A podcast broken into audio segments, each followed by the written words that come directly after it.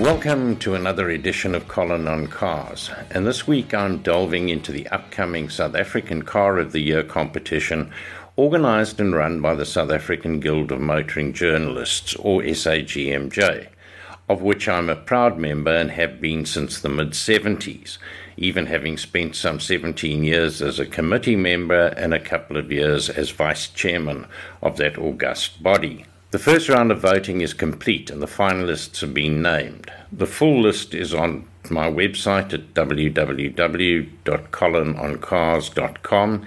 So, all I need to say here is there are a number of them eminently suited and capable of winning the title. My reservation comes with the way in which this competition has morphed over the years and changed from being the car of the year, in which a single model derivative would be accorded the honour with no second or third places and no categories. The current format recognizes entire model ranges and has enough categories to ensure just about every manufacturer gets to win something. At this point, let me go back in history. The SAGMJ was formed in the late 60s by a few people battling to get results and timing details from race organizers.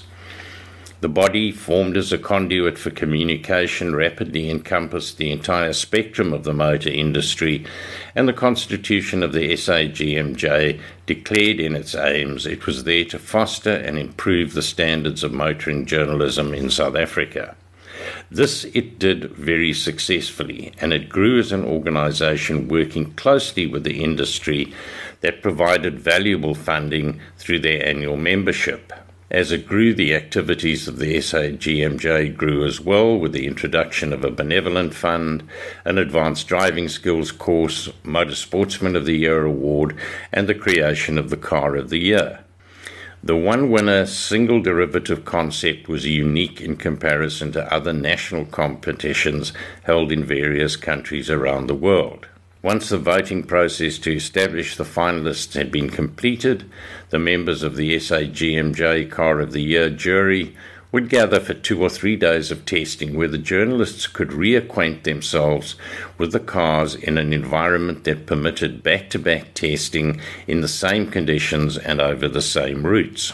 Journalists filled in quite lengthy and comprehensive score sheets for each nominated vehicle, and these scores were tallied and audited, with only the winner being announced at the gala function. Nobody ever saw the rest of the scores to preserve the integrity of the data. What really started the change was the word transparency that has become a massive buzzword in the last 10 or 15 years. Transparency to some members felt meant they felt everyone had a right to see the full set of results and how each journalist had scored the cars. The system was revised and we ended up with a tie in one year and one automaker winning three in a row. This produced a lot of anger from within the SAGMJ and with members of the public, so the competition continued to morph with the introduction of categories, the addition of entire model ranges as opposed to specific derivative, to the point where we are now. This year, for the first time, there will be no test days.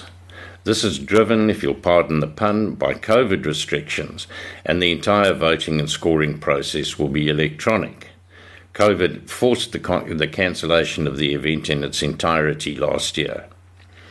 My point after all of this is the SAGMJ competition is now pretty much the same as other competitions being run in opposition and has lost that absolute uniqueness that made winning a truly special moment for the manufacturer.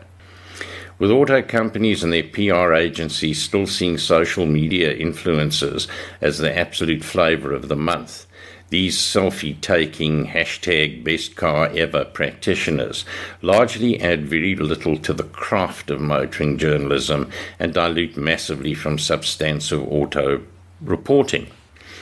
This has filtered through to the South African Car of the Year that has had to adapt because the industry wants lots of awards and prizes and lots of selfie takers there to post the image to their acolytes rather than concentrating on the original aim of the competition that sought to identify and reward automotive excellence. I did consider having guests on this episode, but decided to do my bit solo. But I absolutely give both the SAGMJ, which I will continue to support as a member, and the auto industry a full right to reply or comment should they wish to, and we'll put that out as a separate episode.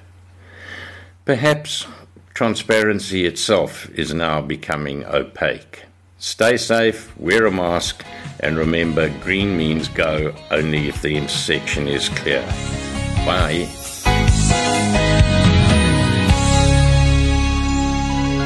You've been listening to another production from Solid Gold Podcasts.